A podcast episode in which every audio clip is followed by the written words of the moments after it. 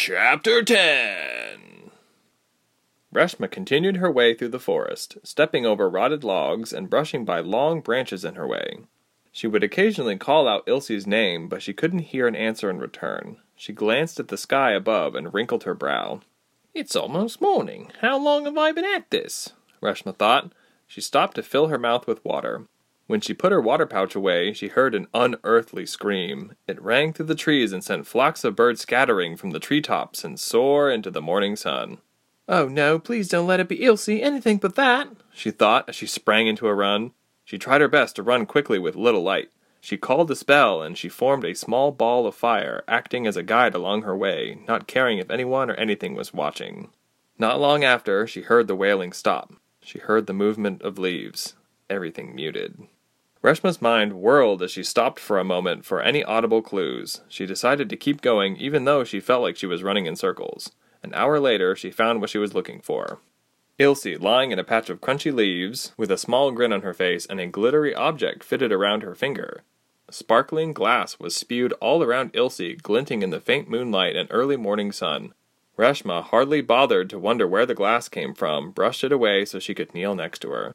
Ilse, wake up! Come on, Ilse, get up! She said, shaking her. Ilse arose in fright, whirling her head frantically.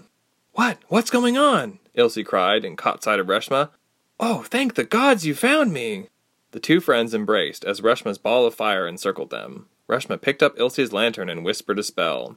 The ball of fire immediately disappeared into the lamp, offering more light. What's that thing on your finger? Reshma said, pointing at Ilse's hand. Looks valuable.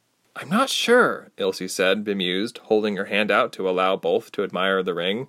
I was under some sort of spell, I think. I can't remember much of what happened, but I saw this ring, I picked it up, and everything else is all just a blur. A spell? Reshma said.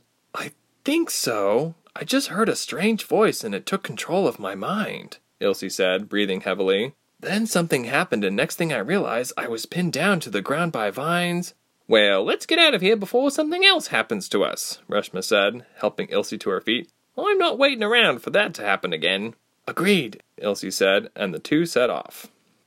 We should be extra careful, though, Reshma murmured. That spell wasn't an accident. It could have been a trap set by someone who lives here, or even the Yildirims.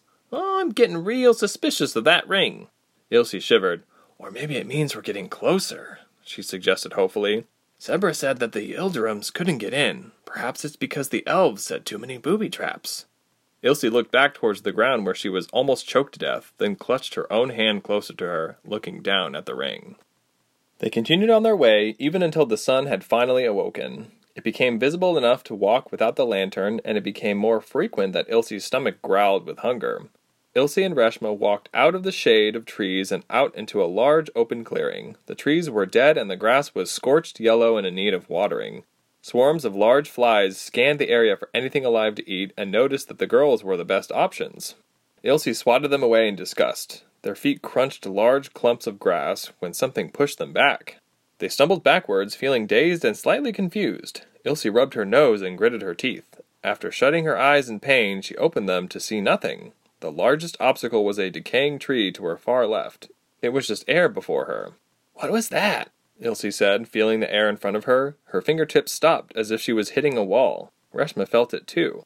Oh, I think we found something, Reshma said, rubbing her forehead with a sly grin. Is this another wall? Another spell? Ilse asked. She spread out her hands and felt the invisible solid, trying to find any holes. The barrier exceeded her height and touched the ground and stretched quite a ways away from their first contact. Well, we have to think of something. We can't go back the way we came, Reshma said. Wait, maybe this wall needs Swift too, Ilse said. That was how we left Ravenna. Valid, Reshma replied, hooking her hand around Ilse's belt. Give it a shot. Ilse braced herself, not knowing what could possibly wait beyond the invisible shield, but feeling secretly happy that she was good for something. She gripped Reshma's hand and gritted her teeth. Swift! she finally cried. She wasn't sure of what to expect, but she felt her body rush towards the wall and the same amount of force push her back again. Reshma sputtered and wheezed as she too crashed into the barrier and flew backwards. When Ilse's vision came back to her, she looked up and saw the same withering scene. Oh! Reshma groaned, her bones making cracking noises as she arose. Oh, I wish that had worked. Good thing I'm still the Iron Skull, eh? Ilse groaned in reply and remained on the ground, staring up at the sky. She felt pain everywhere and wanted to do anything but stand up. Get up, lazy bones, Reshma said, offering a hand. More like broken bones, Ilse said, but raised a limp arm to grab Reshma's hand. Ilse took another look at the barrier once she was on her feet and her eyes could focus again. Well, I suppose if Swift doesn't do the trick, I highly doubt that any other powers will work, Ilse thought aloud. Reshma lightly traced a circle, touching the wall. Her finger was yellow and orange from the flames flickering and dancing on her fingertip. Nope, she said. Fire won't cut through. Maybe a weapon? Knives wouldn't work, Ilse answered, discouraged. Sebra said the elves were protected. They wouldn't create a defense susceptible to man made swords or arrows. True. The girls thought silently to themselves, trying to come up with a good idea, but secretly waiting for the other to suggest something first.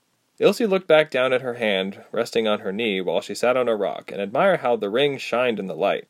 She gently pulled it off her thumb and held it between her other thumb and pointer finger, and spun it with her other pointer finger to admire it from all angles. As she spun it in her hands, she saw something peculiar about the inside of the ring. She suddenly had the idea to hold it up to her eye. She closed her right eye and looked through the ring like it was a telescope. Though her vision blurred at the far right and left, she could see a noticeable difference between what she saw through the ring and outside the curve of its shape. Through the hole, everything was the same, only full of life dark green grass and trees that held their branches sturdily instead of sagging under dead weight. She quickly lowered the ring from her eyesight and saw dead yellow grass again. She held up the ring again and saw the thick tall grass once more. Reshma, she said, this ring is amazing. Look. She held it up so Reshma could look through it. Reshma held out a finger to steady it near her face, but she hissed and retracted her hand. That thing burned me, she cried. Why do you keep it on your finger? What? Ilse said. It feels like regular metal to me. She held it in her hand to prove her point. Did your parents teach you to pick up just anything in a forest? Reshma countered. A forest that probably has a lot of eerie things in it that are trying to kill us, apparently. Well, I just held it up to my eye and everything was living and beautiful, Ilse retorted. I wonder if it could do something to this barrier.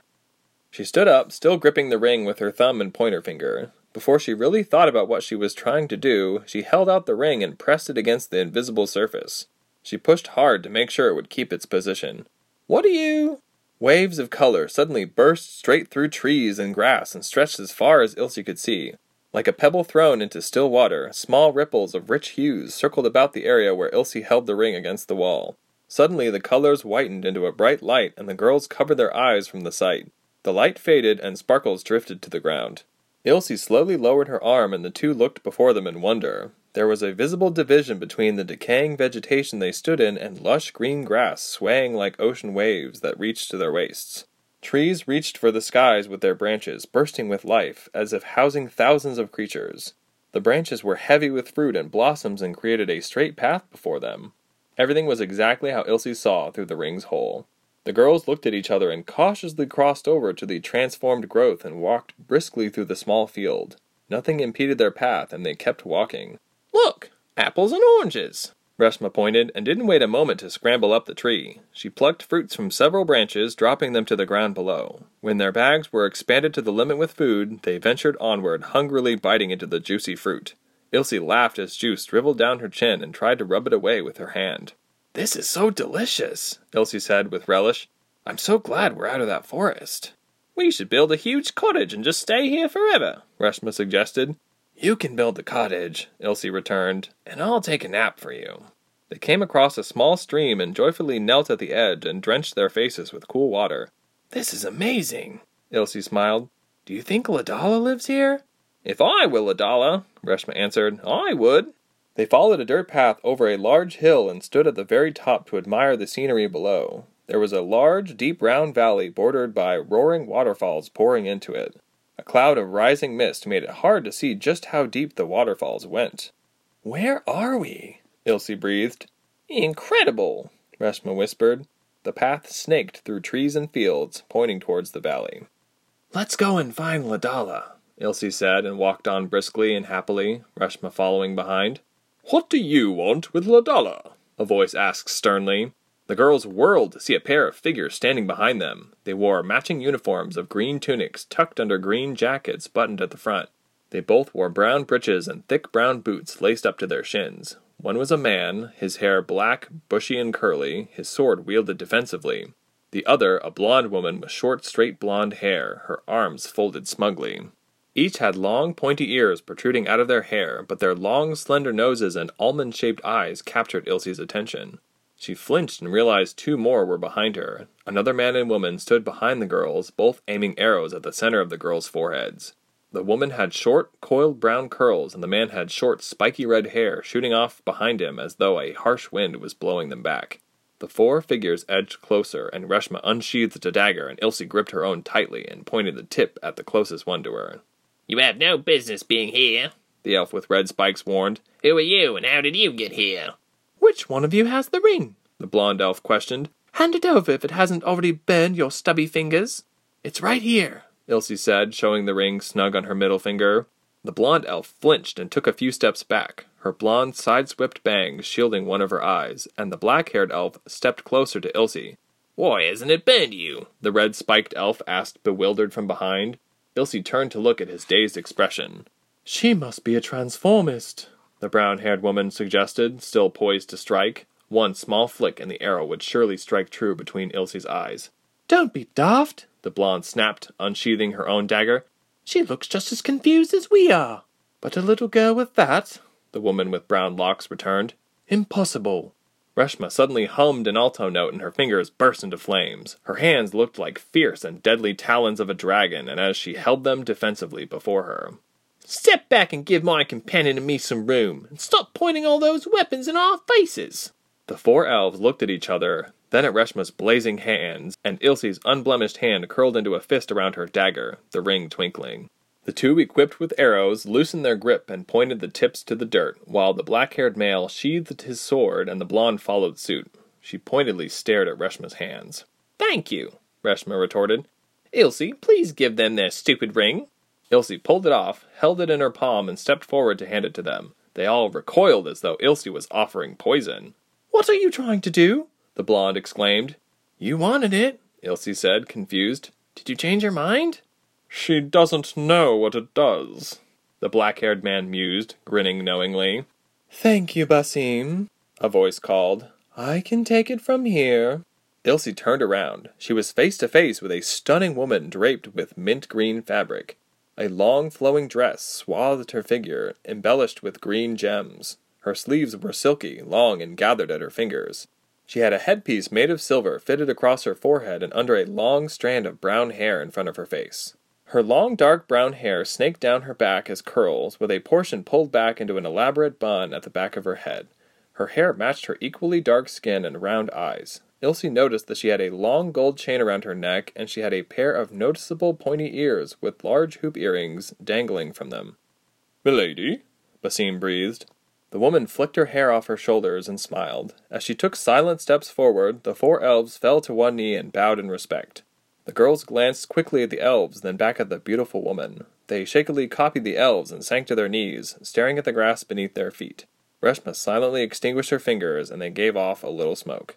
Who are you, and what are you doing here? the woman asked softly. We're here to see Ladala, Ilse said in the bravest voice possible. If you could just tell us where she lives, that would be. Ilse broke off her speech at the sound of one of the elves stifling a snort under their breath. Now, now, Lieselot, the woman chided slightly. This is no way to treat our guests. Please, stand on your feet. Ilse looked up into the woman's face and rose to her feet. Reshma, following suit, brushed off her knees. I'm afraid I didn't have the chance to introduce myself immediately and have slightly deceived you. The woman smiled, her headpiece sparkling. I am Ladala. Ilse and Reshma stood motionless, feeling color rise to their cheeks in awkwardness. It's it's nice to meet you, Reshma murmured, holding her hand out to shake hands with Ladala. Why are you looking for me? Ladala said, not reaching for Reshma's extended hand. Well, my friend Sebra told me. Ah, Sebra sent you, did she? Ladala laughed merrily, then faced the four elves. In that case, you can leave us be. I have much to discuss with our visitors. Any friend of hers is most certainly someone I should meet for myself.